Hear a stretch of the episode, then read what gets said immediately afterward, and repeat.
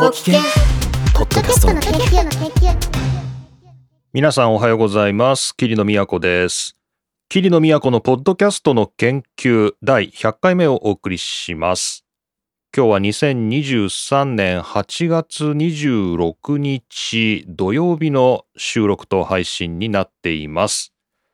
さて一つ目の記事はこちらですね。えー、ロボスタさんに2023年8月22日に掲載されています。デジタルオーディオ広告ネットワークオーディオスタートの参加ポッドキャスト数が300番組、累計再生数2000万回を突破というね、ポッドキャストに対する音声広告に関するものですね。まあ、おそらくはこれはなんですかね、プレスリリースを元にした、えー、まあ、記事だと思うので、まあ、何か批判的な観点とかですね、面白い論点があるわけじゃないので、まあ、スルーだなと あの、思ったんですけど、思ったんですけど、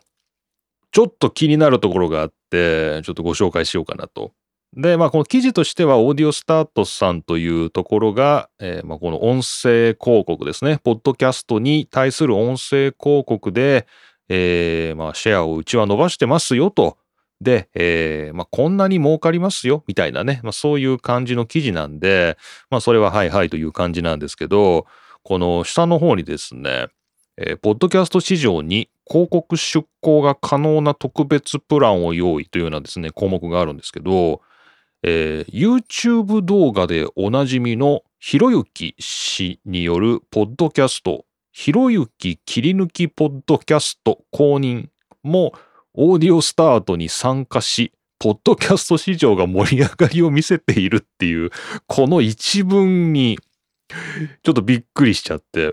まあ、何にびっくりしたかっていうと、あの、まあ、ひろゆきさんはね、あの、まあ、皆さんご存知かもしれないですけれども、最近は、まあ、テレビ番組でも見かけます？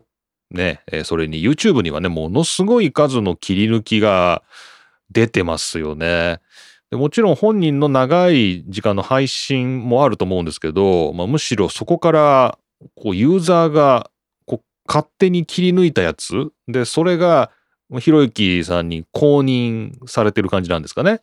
で、あの、こう、YouTube にものすごいたくさん切り抜き動画が出てくるっていう。まあこれも今の一つの文化ですよね。まあ、僕なんかもウェザーニュースとかね、天気予報のチャンネルなんですけど、そのウェザーニュースの切り抜きも、まあ、僕が見るからなんでしょうけど、まあ結構よく出てくるということで、まあ公認されてるみたいで、まあ推奨されてるぐらいみたいですけどね。という、まあ切り抜きっていうのが、まあ動画を切り抜くっていうのが YouTube の中で完結する文化だなって思ってたんですけど、こちらのニュースによると、ひろゆきさんのその配信の動画を切り抜いて、その音声だけをポッドキャストとして配信すると。で、これをまあ本人、公認でこう切り抜きを流すと。で、まあそれにびっくりしたわけです。とりあえずはね、まず、あ、YouTube の切り抜きは、ポッドキャストにもなり得るんだっていうのが、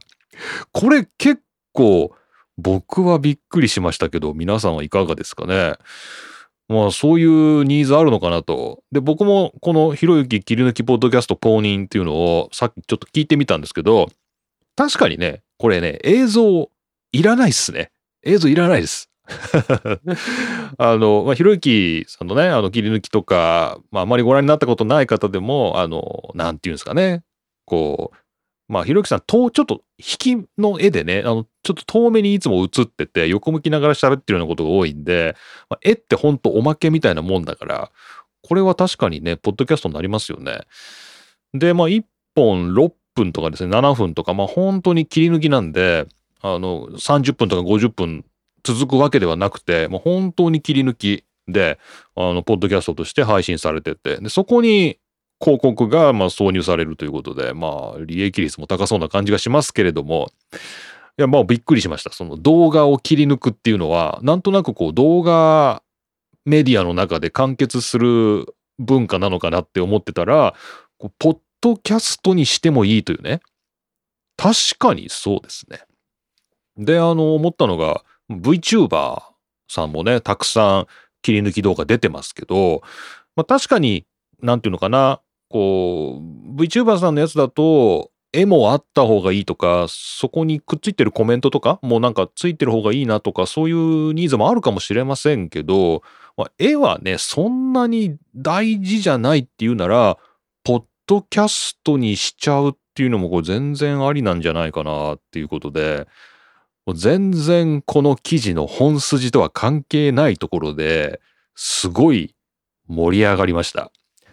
これは皆さんいかがでしょう？切り抜きをポッドキャストで、動画の切り抜きをポッドキャストにしちゃうっていう。これもなかなかいいですね。はい。で、まあ、このようなですね、あの、ポッドキャストに対する、えー、広告の出稿がですね、現在5万円で先着5社でできるということだそうですので あの、まあ、やっぱこれプレスリリースですね。あの、まあ、プレスリリースを元にしたあの記事ってめちゃめちゃたくさんありまして、まあ、ニュースメディアの結構主なソースだったりもするんですよね。なので、複数のメディアにほぼ同じような記事がたくさん出てくるっていうのは、まあ、同じテーマで記事ずっと探してるとよくあるんですけど、まあ、今回はたまたま、まあ、このロボスタさんで引っかかりましたけど、まあ、記事の内容はともかくですね、まあ、広告、音声メディアに対する広告っていうものが、アメリカでものすごい盛り上がっててっていうような話をよく伝えてきましたけど、まあ、日本でも、まあ、それが、えー、収益の、なんていうんですかね、まあ、収益になるっていうよりは、これは広告主に対するアピールですよね。広告を出してくださいっていうね。なので、まあ、ポッドキャスターが儲かるというよりは、まあ、もう確かに儲かるという手もあると思うんですけど、まあ、どっちかって言ったら広告を集めるっていうね、代理店が広告を集めるっていうところで今すごい、まあ、プッシュしてるなという、まあ、そういう段階なのかなっていう感じでした。まあ、それがこの記事の本筋ではありますけど、あの繰り返しになりますけど、動画の切り抜きをポッドキャストにして出すっていう、これは、ありっちゃありですね。なんかね、まあ、僕もなんかいろいろなポッドキャストやってますけど、まあ、このね、あの、ポッドキャストの研究みたいな、ポキ研みたいな、こう30分の、まあ、ポッドキャストは全然いいと思うんですけど、50分とか60分あるような、まあ、僕が F1 について話してるポッドキャストとか、あと学生とやってる大学のポッドキャストとか、まあ、ああいうのは切り抜きポッドキャストを作っても全然いいんだろうなと。まあ、僕はできませんけどね。まあ、これはやっぱ第三者が好き勝手に切り抜くっていうのがいいと思うので、ぜひ、あの、公認しますんで、キリの公認しますんで、うちの切り抜きポッドキャスト誰か作ってください。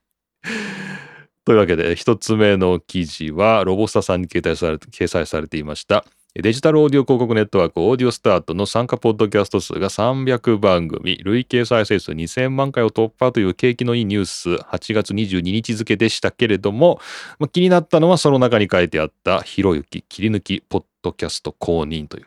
そういうものもあるのかというお話でした。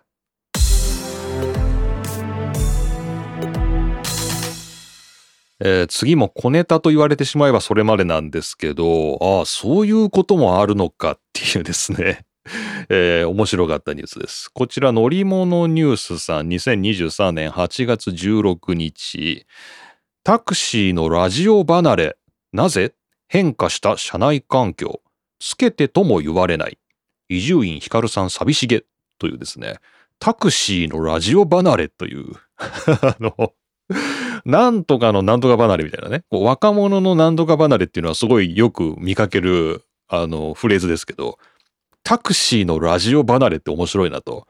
それにね、この番組、あの、音声メディアの、えー、テーマで、ポッドキャストやってますけど、まあ、ラジオもね、他人事ではありませんので、まあ、ラジオ離れ？タクシーがラジオ離れなのかと。で、これもしタクシーをよくご利用になる方が聞いておられたら、ああ、確かにタクシーでラジオ聞かなくなったなというふうに思われるのか、いや、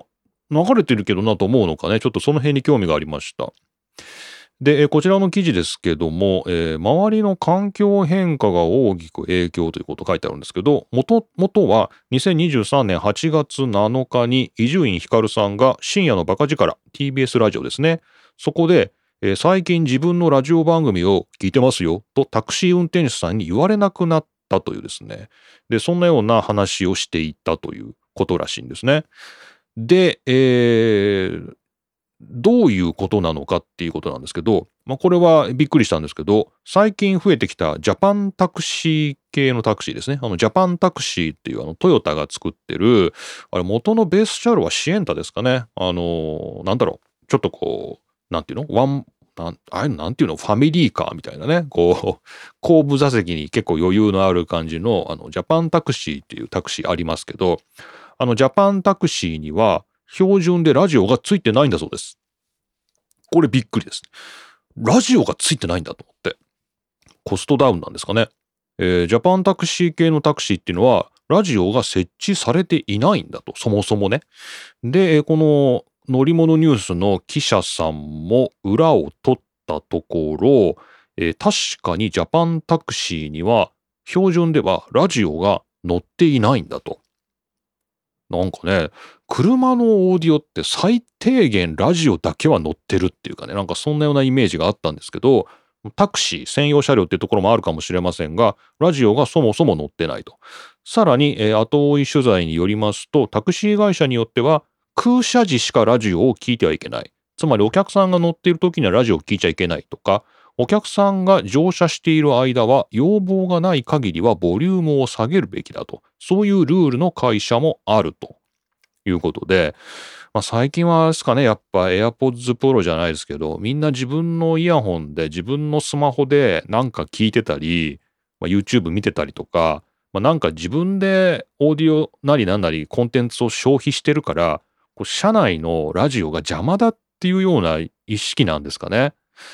で、運転手さんももうお客さんにも配慮するし、まあ、そもそもラジオがついてないと。今普及しているタクシーの標準車両みたいな、あのジャパンタクシーにはラジオがついてないっていう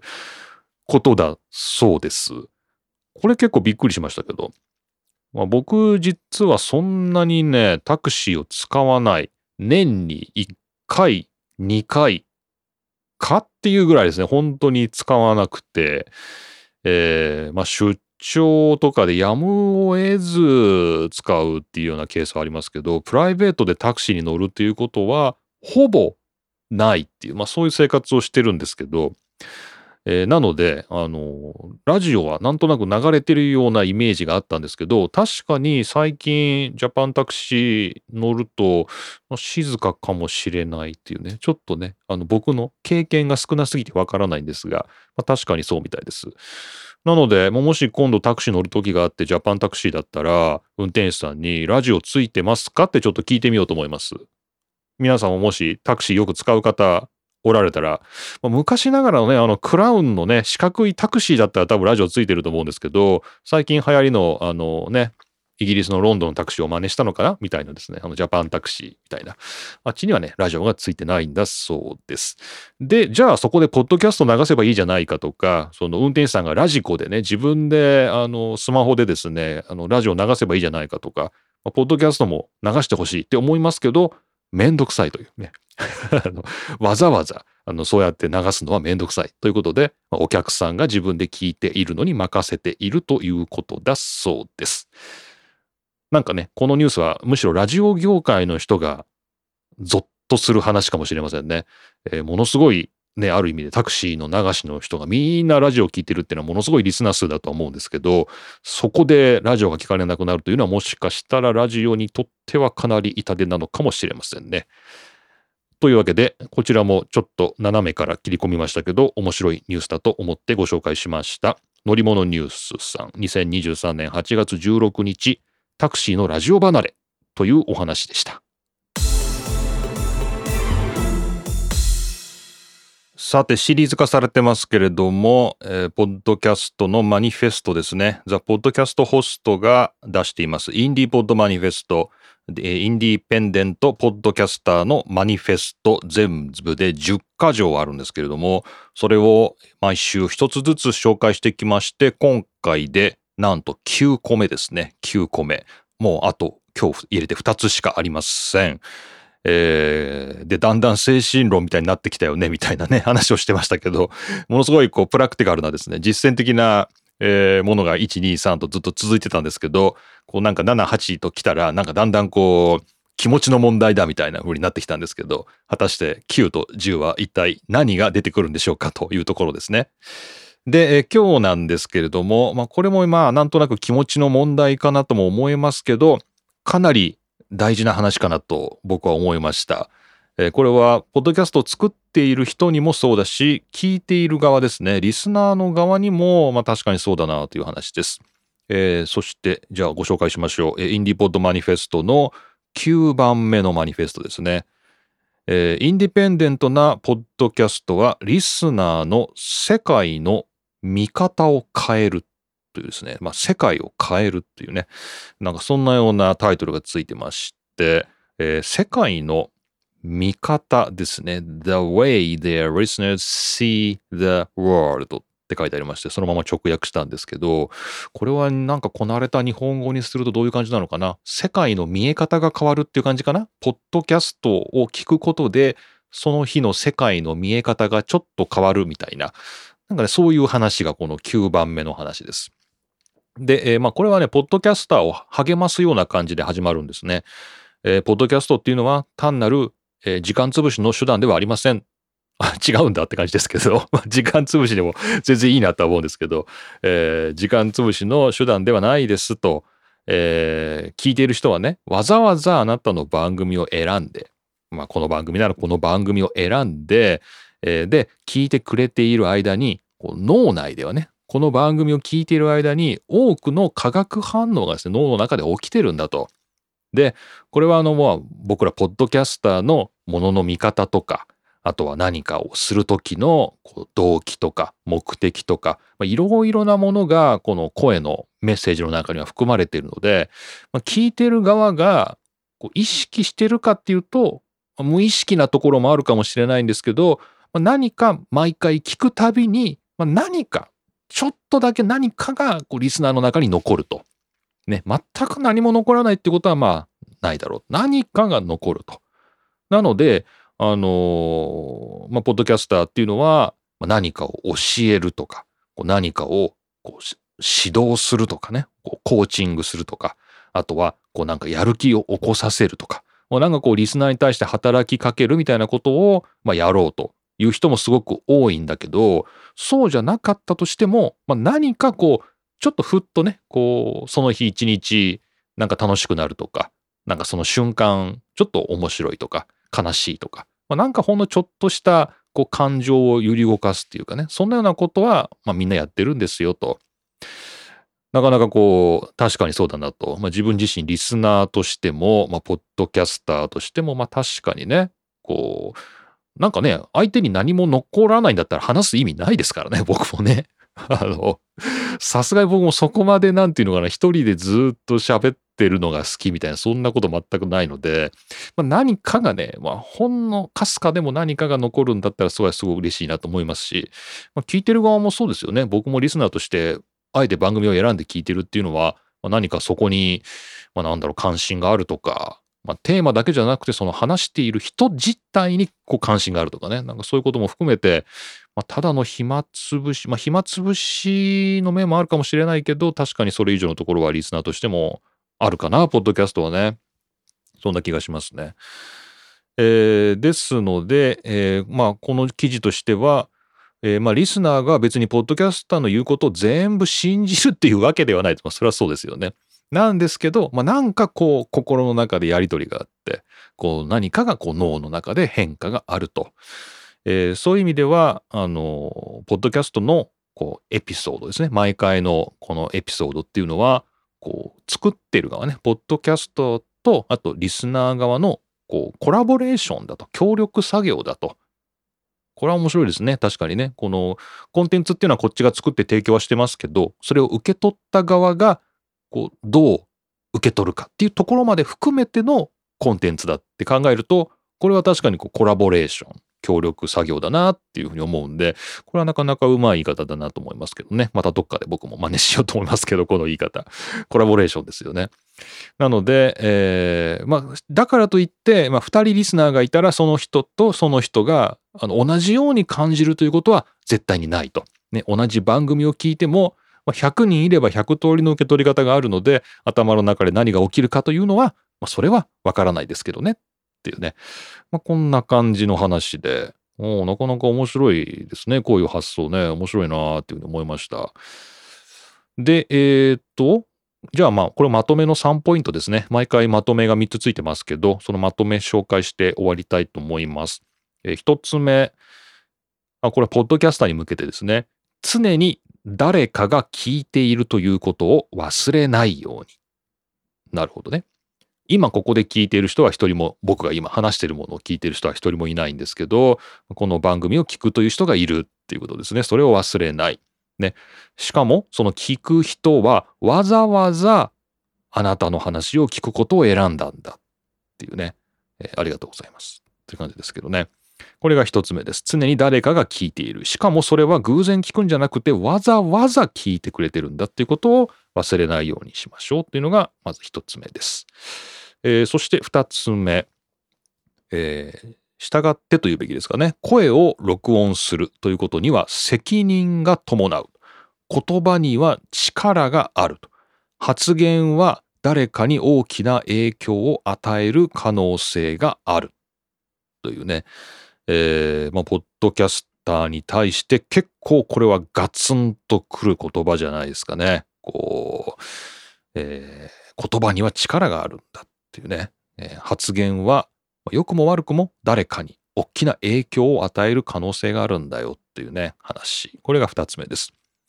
そして三つ目。えー、みんながこう、なんていうのかな、こう、これ難しいな、英語を日本語に訳すのが。えー、何かをこう親密さをね生み出すようなコンテンツを作るという特権をポッドキャスターは持ってると。それを認めなさいっていうんですね。特権なんだとこういうものを作ることができるっていうのはね。だからこそ、まあ、たくさんの人が聞きたいと思うような番組を作る挑戦を続けましょうっていうね。このプリビレッジっていう表現が使ってあってね。このプリビレッジっていうのはまあ特権という意味なんですけど、こう、なんていうのかな、コンテンツを作るということが、まあ、ある種特権なんだよっていうね、だからこそ頑張ってねっていうね、そんなようなことが3つ目に書いてありました。はい。というわけで、えー、毎週毎週ですね、お届けしてきました、えー、ポッドキャストホストさんが出しているインディポッドマニフェスト、インディペンデントポッドキャスターのマニフェスト全10箇条のうち9個目まで来まして、次回が最終回と いうことになりそうです。はい。というわけで、今回の本編ここまでで、この後はパーティータイムで、え時間のある方、キリノのぼやきに付き合っていただきたいと思います。今日は朝から出張で非常に疲れてますけども、その出張の話でもしようかなと思います。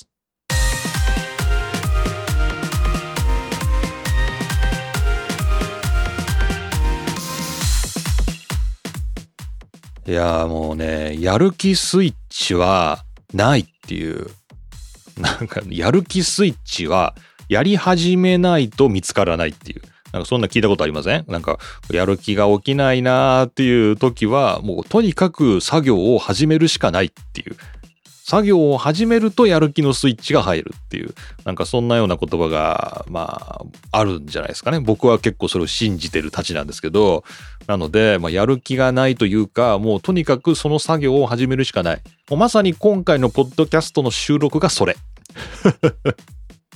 それ。もうなんかもう今日ね、さっき僕番組の冒頭でおはようございますって言っちゃったんですけど、もう今日今夕方なんですよね。26日土曜日のね。今日はね、朝8時に出たのかな、家を。で、まあ、車で、えー、ちょっと出張してですね、今日はね、あの、公園っていうんですかね、あの、講演会、講演、あの、公民館で、某、あの、町の公民館でですね、あの、講演をお願いされてですね、そこで、あの、90分、あの、話して帰ってきたんですけど、まあね、これがね、消耗しましたね。すごい消耗しましたね。90分話すっていうのは、まあ大学の授業だったら90分ありますんで、まあ、全然その90分のコンテンツを組み立てるっていうことは、まあ、僕らにとっては、まあ、造作もないと言ったらなんですけど、あの、面白い話をね、90分提供するっていうことは、まあ、全然できるんですけど、これやっぱね、その日、初めて会うお客さん、まあ、お互い初めましてなんですけど、初めての人に対して、こう、人間関係みたいなのを構築しつつ、ライブで、こうその場で、こう即興でですね、その関係性を作りつつ、こう僕の話をこう聞いてもらう、興味を持ってもらうっていうのかな。もうそのね、90分、ものすごい疲れますね。いや、もうすっごいもう疲労したと言っていい感じですね。まあ、もちろん行き帰りのあの車で行ったんですけど、行きと帰りもまあ結構渋滞してたとか、まあ、それもあるかもしれないんですけど、やっぱりもうその会場でのライブの感じ？いや、これは本当にね、あの疲れました。で、大体この公民館でっていう話がありましたけど、年齢層もね、高いんですよ。ね。だから普段僕が相手をしてるのは、20代、20そこそこ、ね、20前後の若者が僕のメインターゲットですから、普段は。僕の話を聞いてるのはそういう、若者なんですけど、こういうあのお呼ばれして話す時っていうのは、まあ、今日も土曜日なんだけど、土曜日だからといってあの会社が休みの人が来るなんてことはほぼなくて、やっぱりご高齢の方、まあ、どうですかね。僕の見た限り60代もいないんじゃないかぐらいの70、80ぐらい70代を真ん中にして40人ぐらいとかねそれぐらいの感じでものすごい普段の僕の話している客層って言ったんですけど客層とは全然違うところで90分話すっていうのはもう本当にね疲れました。ので、もう今日本当にね、帰ってきて、ポッドキャスト撮る気起きないなーっていう もう、全然やる気が起きないなと思って、1時間ぐらいはぼーっと YouTube それこそ見たりね、ウェブサーフィンしたりとかも本当にあの、これ良くない時間の使い方ですよね。こう、だらーってこうやる気スイッチの入らない状態のダラーンっていうのをやってたんですけど、あかんあかんと。ね、やる気スイッチはやり始めないと起きないんだからっていうことで、まあ、ロジック立ち上げて、まあ、ちょっとね、まあ、作業を始めたら、まあ、なんだかんだ話せる感じになったっていう感じで、まあ、よかったなという感じなんですけど、まあ、なかなかこう話す仕事っていうのは大変ですね。こうね、普段、ポッドキャストで話すっていうのとも全然違うし、えー、大学で話すっていうのともまた違うしまたその公民館でご高齢の方に向けて